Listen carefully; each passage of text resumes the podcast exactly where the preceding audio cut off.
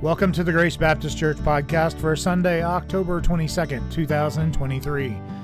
Today's sermon is part two, the Christian altar from Hebrews 13 10 to 16. If you'd like to follow along, please go to gracebaptistchurchnc.org, click the current sermons link, and click, today's manuscript. Welcome to Grace Baptist Church. If you would go ahead and turn to Hebrews chapter 13. I'm going to read verses 10 to 16 and then we will pray and get started. Hebrews 13, starting in verse 10. We have an altar from which those who serve the tent have no right to eat.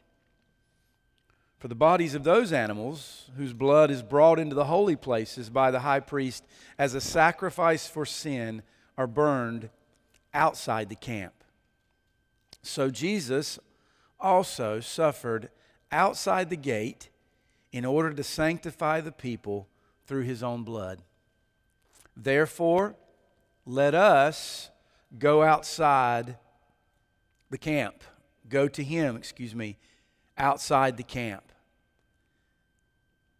And bear the reproach he endured. For here we have no lasting city but we seek the city that is to come. Through him, then, let us continually offer up a sacrifice of praise to God, that is, the fruit of lips that acknowledge his name. Do not neglect to do good and to share what you have, for such sacrifices are pleasing to God. Let's pray together. Our Heavenly Father, we gather this morning as Christians, as believers in the Lord Jesus Christ, as your church, as those who have gone outside the camp to where our Lord Jesus went on the cross. And we give thanks today. We give thanks for these words. We pray that you would teach us. And by your Spirit, give us ears to hear and eyes to see and convict our hearts that we might love Christ more. I pray that He would increase, that we would decrease, that I would decrease. I pray that Jesus Christ would be our hero, which in turn would, would make you our hero, Father. Help our hearts greatly. Father, in spite of me, I pray that you would work. As always, I pray. Our sins are always before us, but Father, we, we have an advocate the Lord Jesus Christ. I pray for someone here who may not be a Christian, that today this person would hear the good news of the gospel. But as a child, that, uh, Father, they would hear from their parents as well, even as we give thanks for the Sunday school lesson this morning. I pray that, uh, that those who hear my voice, Father, if they are not a Christian, would, that you would give them life today to look unto Christ and be saved. Father, we give you these words. We give you this time. We pray in Jesus' name. Amen. the title of the sermon this week is just like it was last week The Christian Altar. And today is part two of the Christian altar, which we know. Uh, if you, last week was a very topical sermon on the altar in general, but the Christian altar that the writer to Hebrews speaks of here is not the box in front or the table in front of the church or the altar you come and you pray to. The altar that he is speaking of is Christ himself. And so last week we considered three, three general truths about the Christian altar that, that the altar was one of holiness, two, the altar was one of sacrifice, and three, it, was an, it is an altar of provision. And so those were three big topics last week. Well, this week we're going to continue. And I just have two, two truths this week and then some applications from the text and a few comments to, to finish this out. And so here's our two points for today.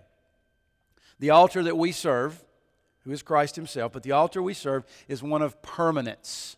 And, and this overlaps a bit from last week, I know. That'll be a little shorter.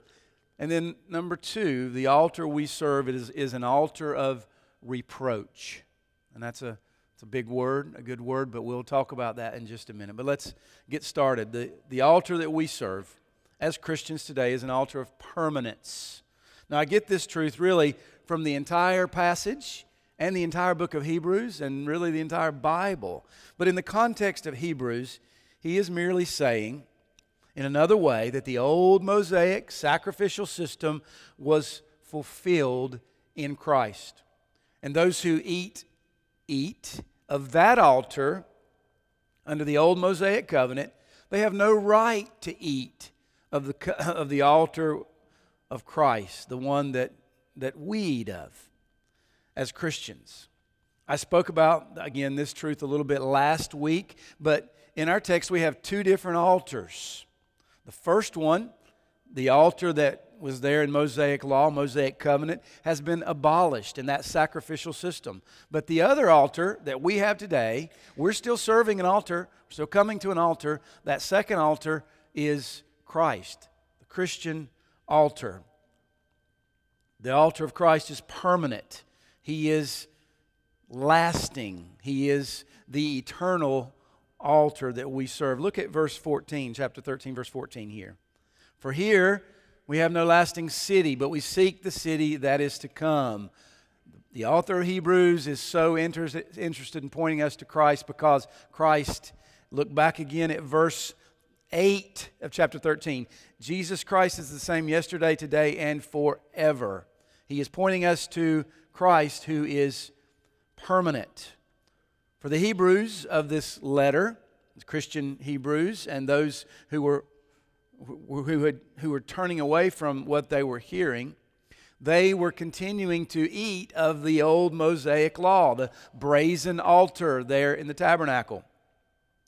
And I would say after the tabernacle and the building of the city of Jerusalem and the building of the temple, the same stood. They are in that temple and they're going to that temple and they are still eating of that altar today, although that temple does not remain. But as we will talk about this in, in this sermon, those who eat of that altar are really looking to works based righteousness. And, they, they, and what they're eating passed away.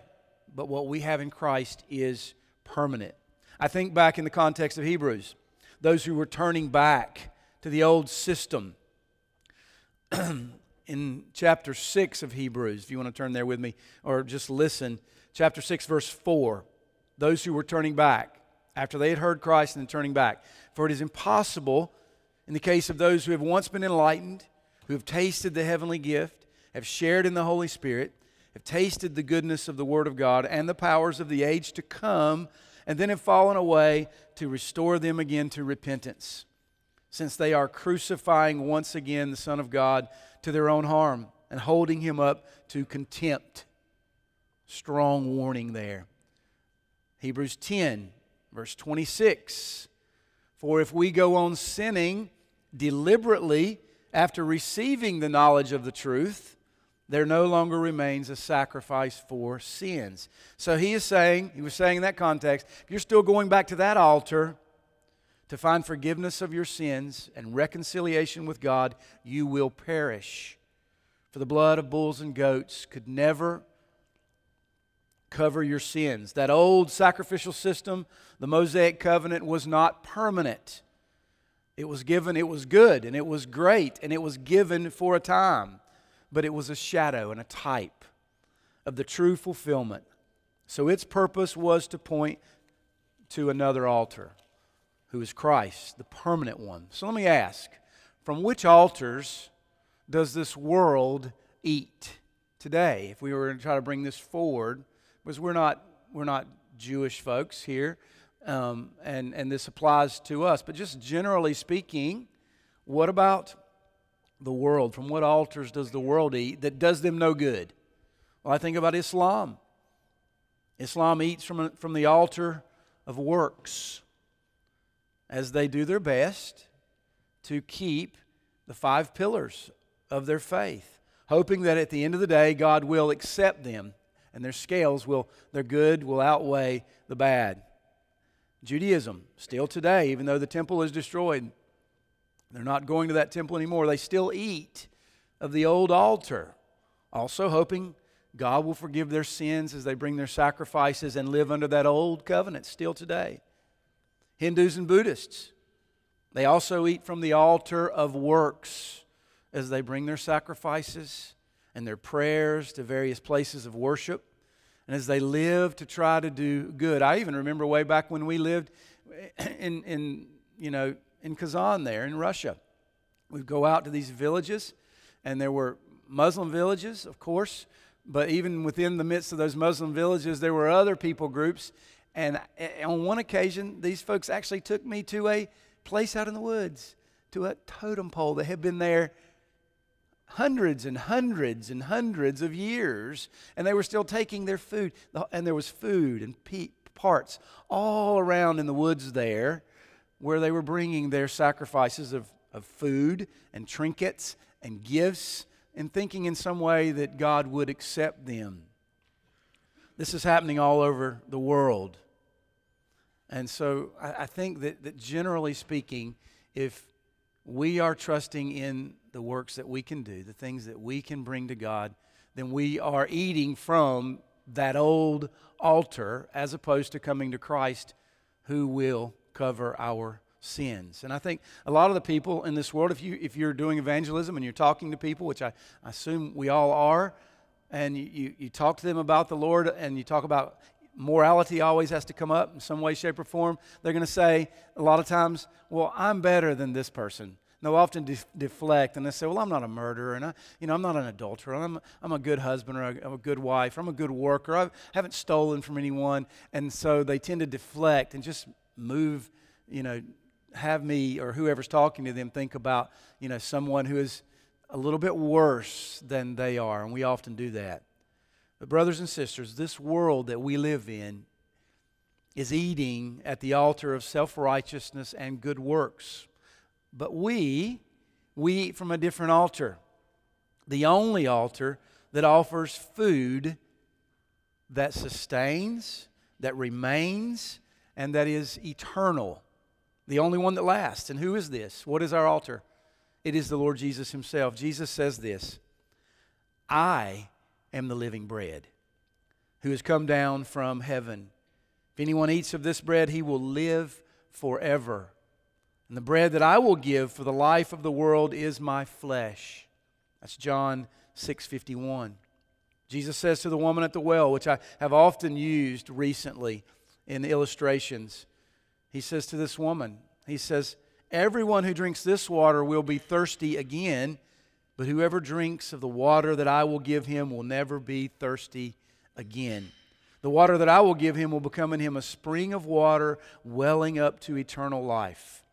Brothers and sisters, today there is only one permanent altar from which we must eat, and this is the Lord Jesus Christ Himself. By faith, we believe in Him. And so I would say to you today if you are not a Christian, if you are trusting in the good works of your parents, if you are a child, or if you're trusting in the good works of your coming to church, if you're not a child, you're an adult, and you are just trusting in the things that you do that God might accept you, I won't be so naive to say, to think that someone sitting here wouldn't be like this because that's how we are. We just, you know, the wage, the, the worker is worthy of his wages. And so if I'm going to work good works, then God's going to give me my, my wages. But the problem is that by nature, we are sinners and we need to be saved. And so I would say to you, look unto Christ. And listen to the rest of this sermon particularly.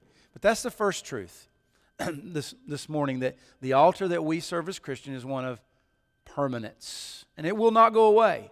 Jesus is the same today yesterday, today, and forever. Second truth is that we serve an altar, or we say we eat from an altar of reproach. Look at verses 11 to 13. For the bodies of those animals whose blood is brought into the holy places by the high priest as a sacrifice for sin are burned outside the camp. So, Jesus also suffered outside the gate in order to sanctify the people through his own blood. Therefore, here's our here's our what we're commanded to do. Let us go to him outside the camp and bear the reproach he endured. So there's my word that I'm getting this from an altar of reproach. And I think that just very briefly, here the application is clear for us. Jesus suffered and died on the cross outside the, the, the city of Jerusalem. Therefore, if we are to follow him, we must also suffer persecution, suffering, and even give our lives for the sake of the gospel. Now, I'll come back to this application in a few minutes, but before we do, let's just consider some very important truths about what these verses mean, I think, about reproach. So, think with me for a few minutes here on reproach. in these verses, the author speaks of the old sacrifices. Under Mosaic law is a picture of the sacrifice of Jesus. We've spoken of that. These verses speak of the cross, the sacrifice of Jesus, which we also spoke greatly about last week. And it's called, this, this is called the reproach of Jesus. So let me ask, what does reproach mean? Somebody comes to you and says, What does it mean to reproach someone?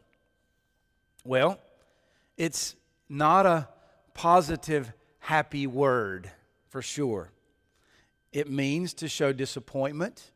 If you've ever had someone show disappointment in you or displeasure with you, it can mean disgrace or dishonor. It can mean to rebuke someone or to bring a scandal against a person. Here's some synonyms, okay? Some other words that mean that, that can also be translated the same way as reproach. Here's some synonyms to berate someone, to call someone down, to castigate, to chastise, to dress down, to lambast, to reprimand, to scold, to tongue lash, and to upbraid. These are synonyms for what it means to reproach. I, I think about uh, the times when I played, I didn't have many days of football when I was younger, but I played all the way up to, I, to like into ninth grade, and this big guy hit me, and I thought, football's over for me. I'm going to a different sport. This is a little bit safer. But, particularly with football, coaches are often, when you mess it up, and you mess it up bad, they get in your face and they're doing all of these things. It is a place of reproach. When you're standing there and you're taking that from your coach, it is not a good place to be. And I've done that in all sports. Um, and uh, I'm sure you guys could tell some stories there. but to have reproach, or to use the word reproach, it's, it's not a lovely word. And so, to understand the meaning of reproach, though, in, in the context of what he's telling us here, um, we must think about what it means to go, quote, outside the camp. Again, look at verse 13. Here's our command. We've got to do this, brothers and sisters. Therefore, let us go to him outside the camp and bear the reproach he endured. So, to understand this, we must go back to verse 11 as our picture. So, look at verse 11 one more time. For the bodies of those animals whose blood is brought into the holy places by the high priest as a sacrifice for sin are burned outside the camp. So here the author is thinking about Israel's time in the wilderness. As they traveled, what did this look like? And they stopped to make camp. What did they do? Well, they set up their tents and was told to them exactly how they were to set up their tents. And then what was right in the middle of their camp? It was the tabernacle, the place working its way from the outer court to the inner court to the Holy of Holies, right in the middle of the camp. and so the priests would bring all kinds of offerings, but here in our context, the offering is the sin offering, okay? Because there were peace offerings and grain offerings and other kinds of offerings, but here it is the sin offering. And those animals were brought and they were killed, and their blood was thrown on the altar in the holy place, um, just outside of the Holy of Holies, the brazen altar. And then the priests were allowed to, for the most of those sacrifices, were, were allowed to eat the leftover parts of those sacrifices. but for certain sin offerings, so particularly offerings that dealt with sin, the priests were not allowed to eat those parts. But instead, they would take those parts and they would go outside of the camp, outside the holy place, then go outside the tents. They would go outside to a specific, specific place there, and they would burn those parts of those animals up outside the camp. Now, some of these sins that they were commanded to do this for, if you go back and do a big study, which we don't have the time today, but some of the unintentional sins that the people committed, some of the, the, the and the sins, unintentional sins of the priest, which go all the way down, I believe, all the way to sins of the heart, or maybe ignorant sins. The Bible speaks of these in, in that context where they didn't know they had done wrong, but they had sinned. And so, for all of these kind of sins, they were to be taken outside and burned up outside the camp. And also, the Day of Atonement. This actually, this is what happened on the Day of, day of Atonement. Though the animal, the well, the, the bull and the goat, but they were taken outside and burned up outside the city or outside the camp. And later in, the, in Jerusalem, were taken outside the city. So we got outside the camp and outside the city where these sacrifices were burned up.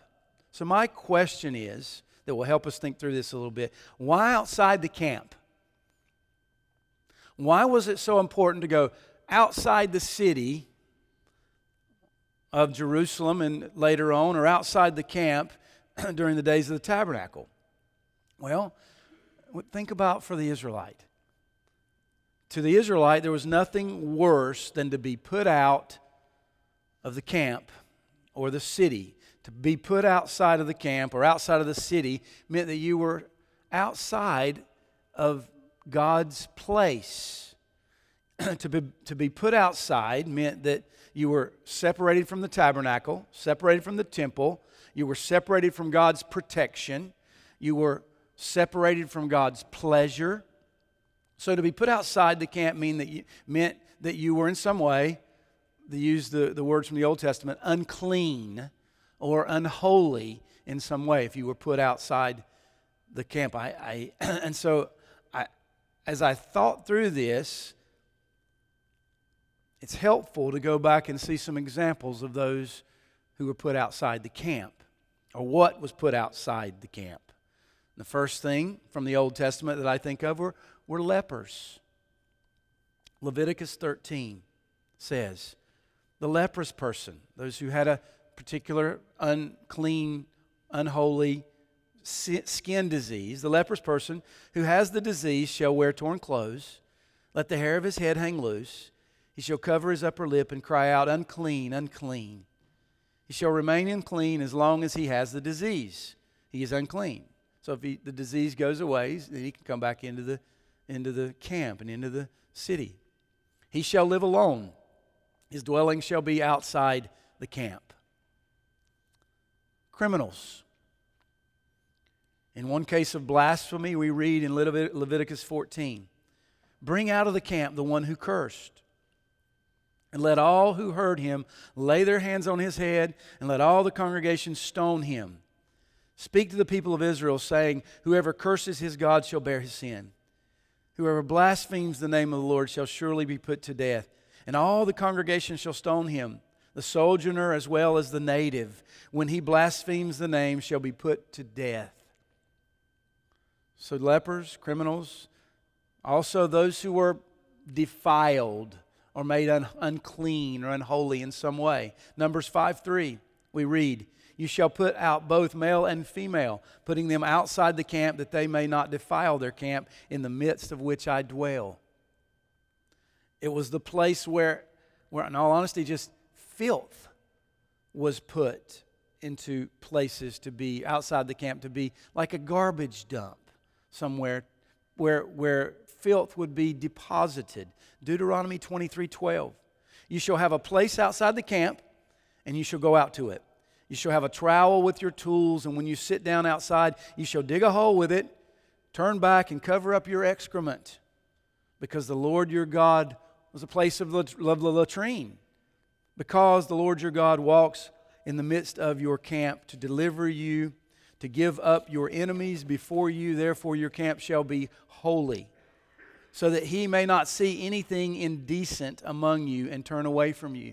If you were in Sunday school this morning, just by reference, what happened to the rebellious child, the rebellious son? They were to take him where? Outside, I think it was outside the camp or outside the, the city there, that that person would be stoned to death. And so when we come to this, we must feel the seriousness of what it means to go outside the camp. Brothers and sisters, the worst place on earth for the Israelite at that time in that context was outside the camp. And later on, to go outside of Jerusalem. There was no place like it. It was the opposite of holiness, the opposite of favor, the opposite of, of goodwill. It was a place of reproach. That is the meaning of the place of reproach. I hope that when we come to this text, though, and we get to the next words here, it's really clear to us. This was the place that our Lord Jesus went to be crucified for our sins. And he never sinned, he did not deserve to go there. Isaiah 53 12, he was numbered with the transgressors. In other words, they, they counted him like those criminals who were put outside the camp. Matthew, excuse me, Galatians 3:13. He became a curse for us. Matthew 27, 46. When he said, My God, my God, why have you forsaken me? Where, where did Jesus know that he would be when God forsook him? Outside the city. There, Isaiah 53 10, there, outside the city, it pleased the Father to crush the Son. John 19, 16. So they took Jesus and he went out. There it is. Where did he go out of? The city. He went out bearing his own cross to the place called the place of skull, which in Aramaic, Aramaic is called Golgotha. There they crucified him with two others. And who were the two others? They were criminals, murderers, criminals. One on either side, and Jesus in the middle of those criminals. So, when we think about going outside the camp, which is commanded for us to do, to go outside the camp is to go where Jesus is, where he went. And so, first and foremost, for us to go outside the camp is to take our sins outside the camp where they will be burned up forever. Never to be found again. This is what we spoke about last week expiation. So, when you go outside the camp, when you trust in the Lord Jesus, when you put your faith in Him, we might say, when you receive Him, you go outside the camp and you, by faith, trust in His sacrifice as He was sacrificed. And in Him, all of your sins are burned up, they are taken away. This is the picture we have. To go outside the camp is to go to the place of God's wrath. To go out there where His wrath is, out of, his, out of your comfort. Go out there where His displeasure is, out there where His contempt is, out there where His reproach is.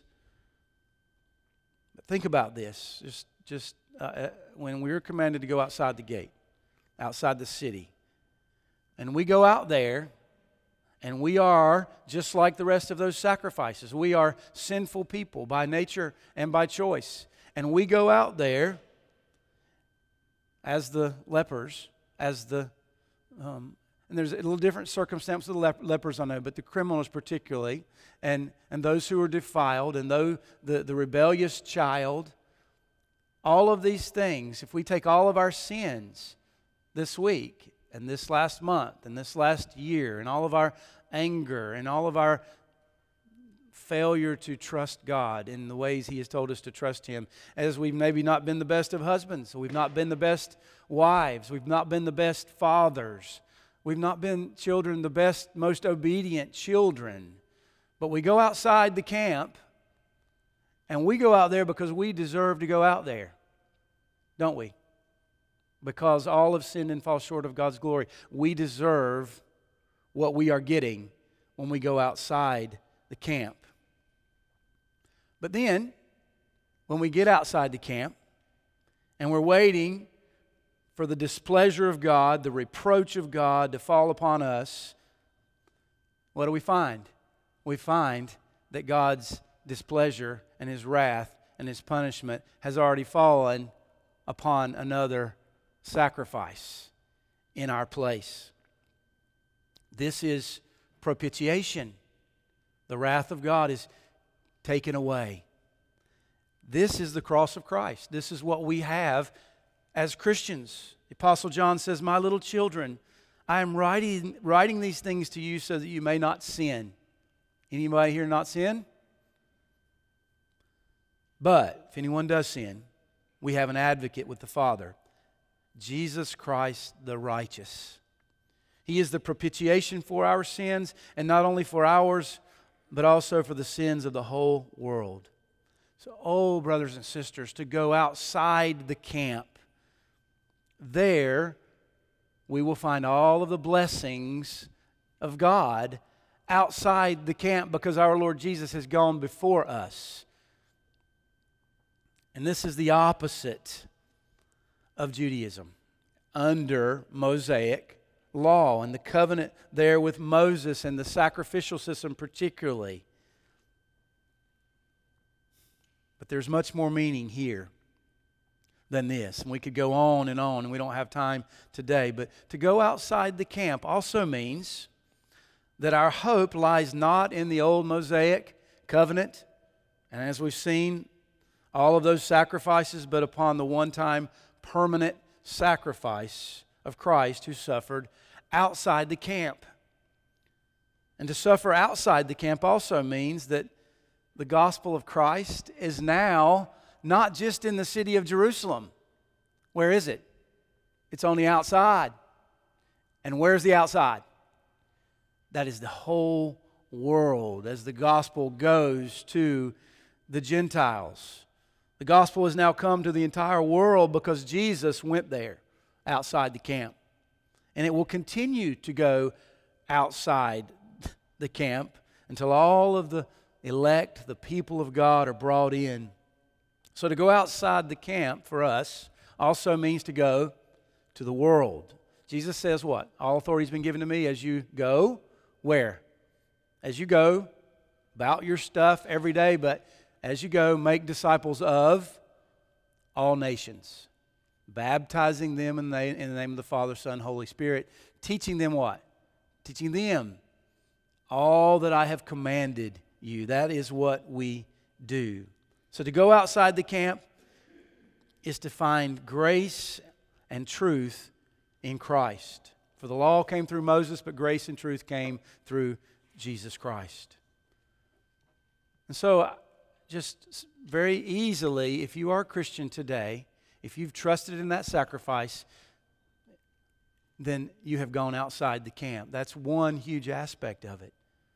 But also, I think in the context of this passage, to go outside the camp is to follow Jesus where he went.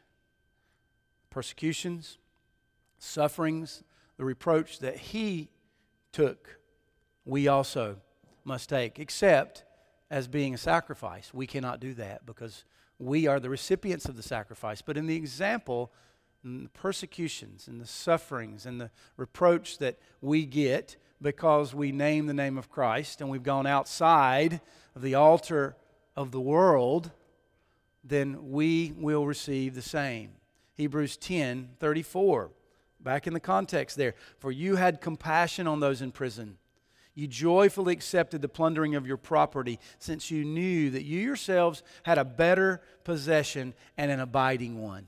So we'll, we'll, we'll get there in a few minutes at the end. But to go outside the camp also pictures what we find. Look at verse 14. For here we have no lasting city, but we seek the city that is to come.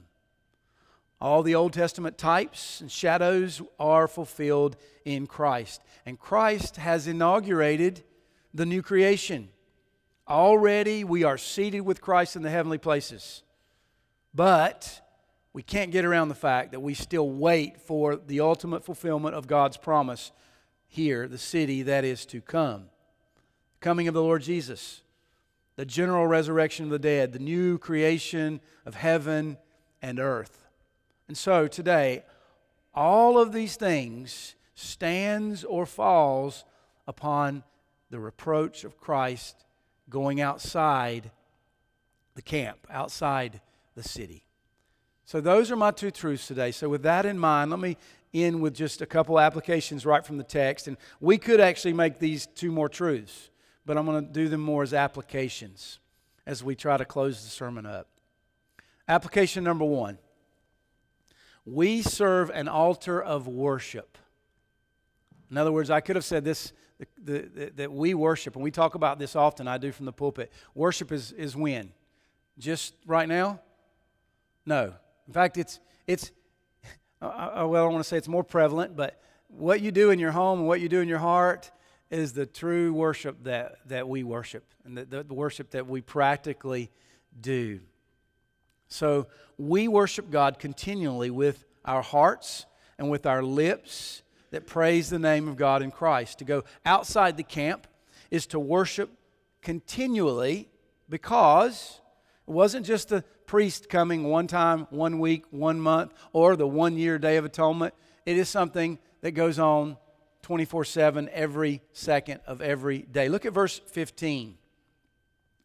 Through him, then, let us continually offer up a sacrifice of praise to God. That is the fruit of the lips that acknowledge his name.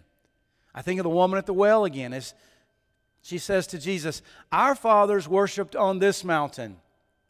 But you say that in Jerusalem, you Jews say this, that in Jerusalem is the place where people ought to worship.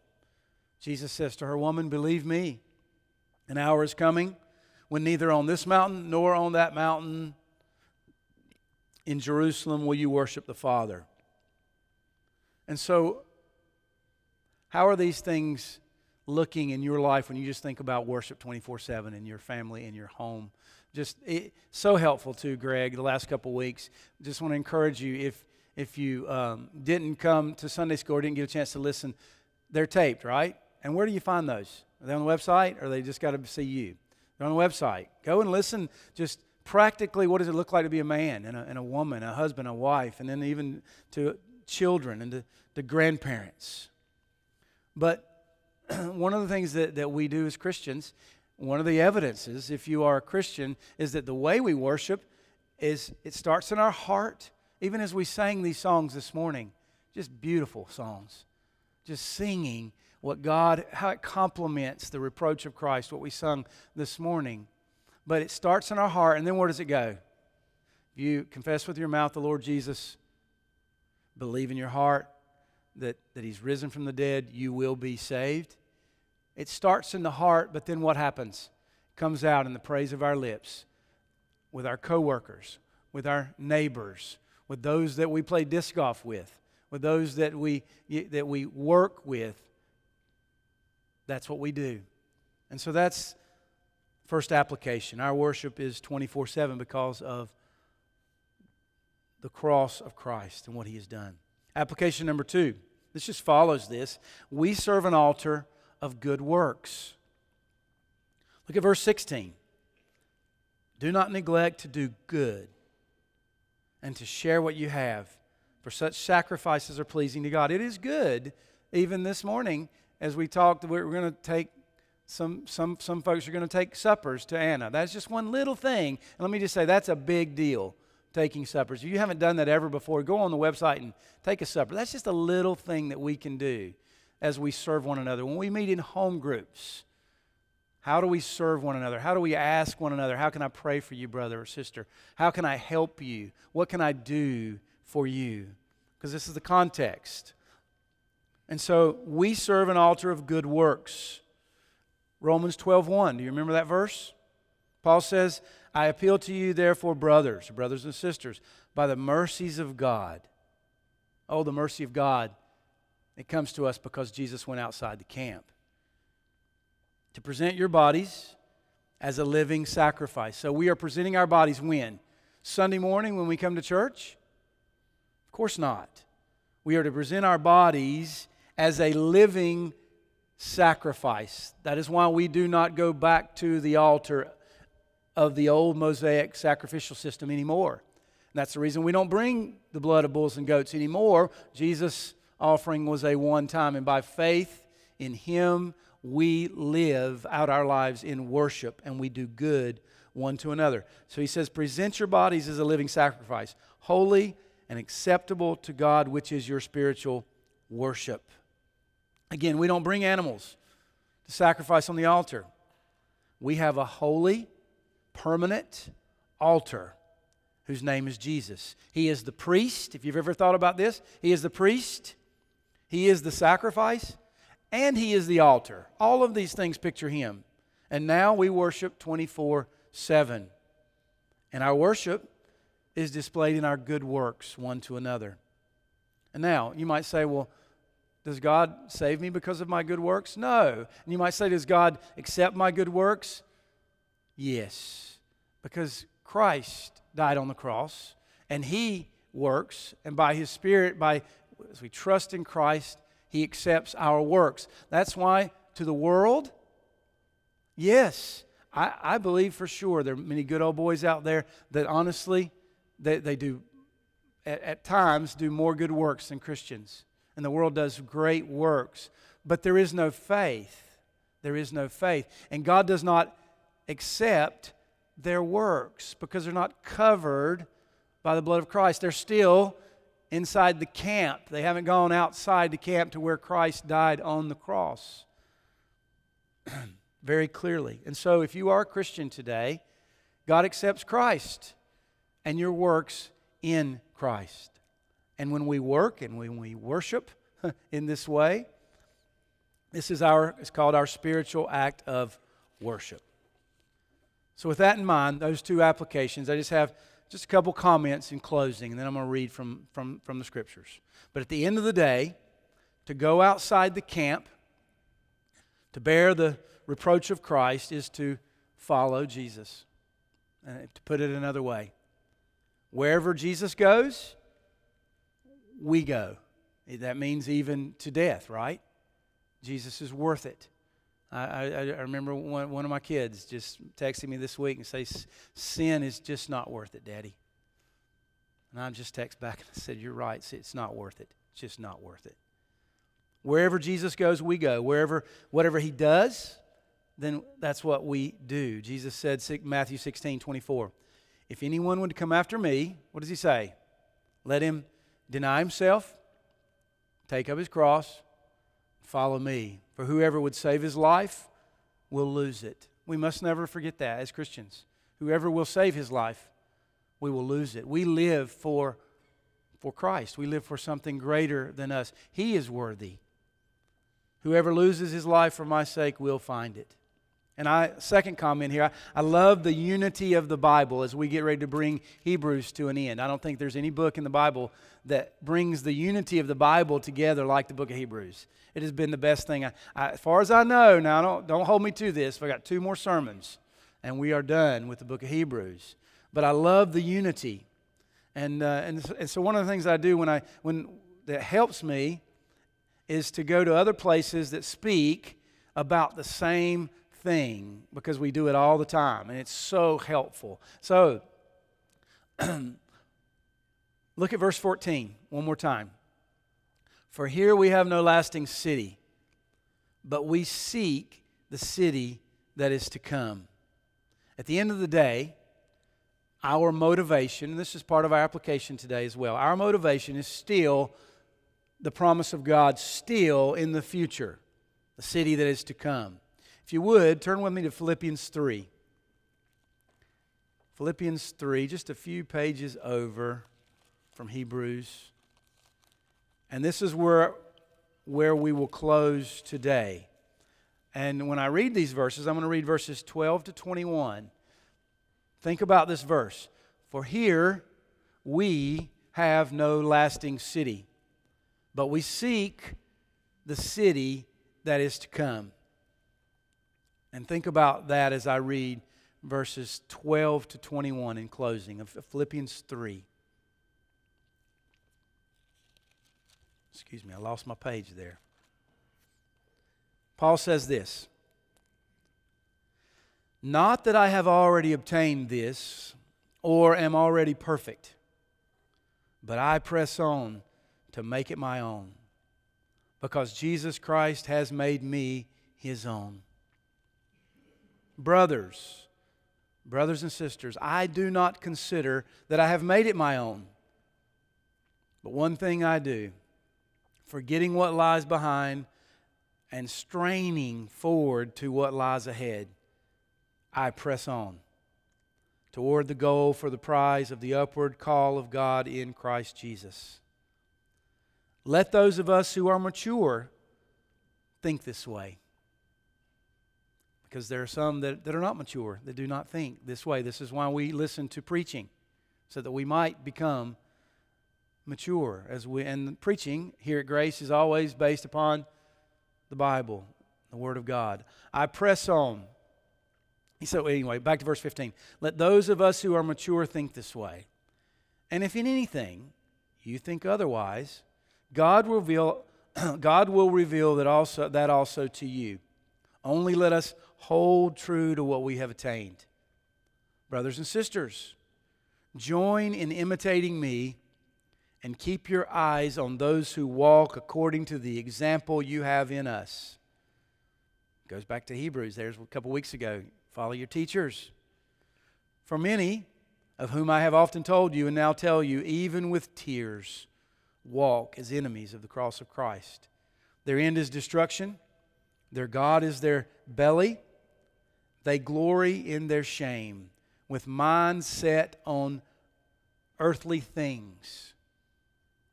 But our citizenship is in heaven.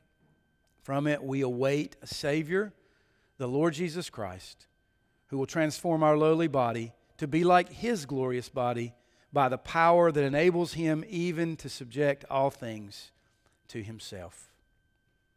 And then I'm going to move over to, to, chapter 4, verse 1 only, and we'll close with this. Therefore, my brothers, whom I love and long for, my joy and crown, stand firm thus in the Lord, my beloved. Let's pray together. Father, we give, Heavenly Father, we, we, we, we give thanks for your goodness to us and in, your word today in, in Hebrews 13 that we have a Christian altar. In the last couple weeks, as we've considered this, particularly today, therefore, we are to go outside the camp. And Father, we bring all of our sins outside the camp and we lay them upon Christ where they they're all burned up. This is the atonement. This is the cross of Christ in which we stand. All of our sins are forgiven. They are expiated, they are propitiated. And Father, we are the most blessed people on the earth. I pray, Father, that today, if someone is not a Christian here, that they, they may hear just one little truth here today and just turn and be saved. For Christians, for myself, for all of us, may we grow in the knowledge and grace of the Lord Jesus Christ as we hear these words preached. Lord, whatever waits us this week, we know that that uh, the Lord Jesus has gone outside the camp and bore our reproach, and we we can endure. So I pray these things today. Give us great grace and help. We pray in Jesus' name. Amen. Thank you for listening to the Grace Baptist Church podcast. You can listen to past sermons at podbean.com. Search Grace Baptist Church, China Grove to find us. You can also find us on Apple Podcast. Search Grace Baptist Church, China Grove. You can also join us at the South Rowan YMCA, 950 Kimball Road, China Grove, North Carolina. We meet on Sunday mornings at 9:30 for fellowship and service starts at 10. Thank you for listening and remember to be intentional in making disciples this week.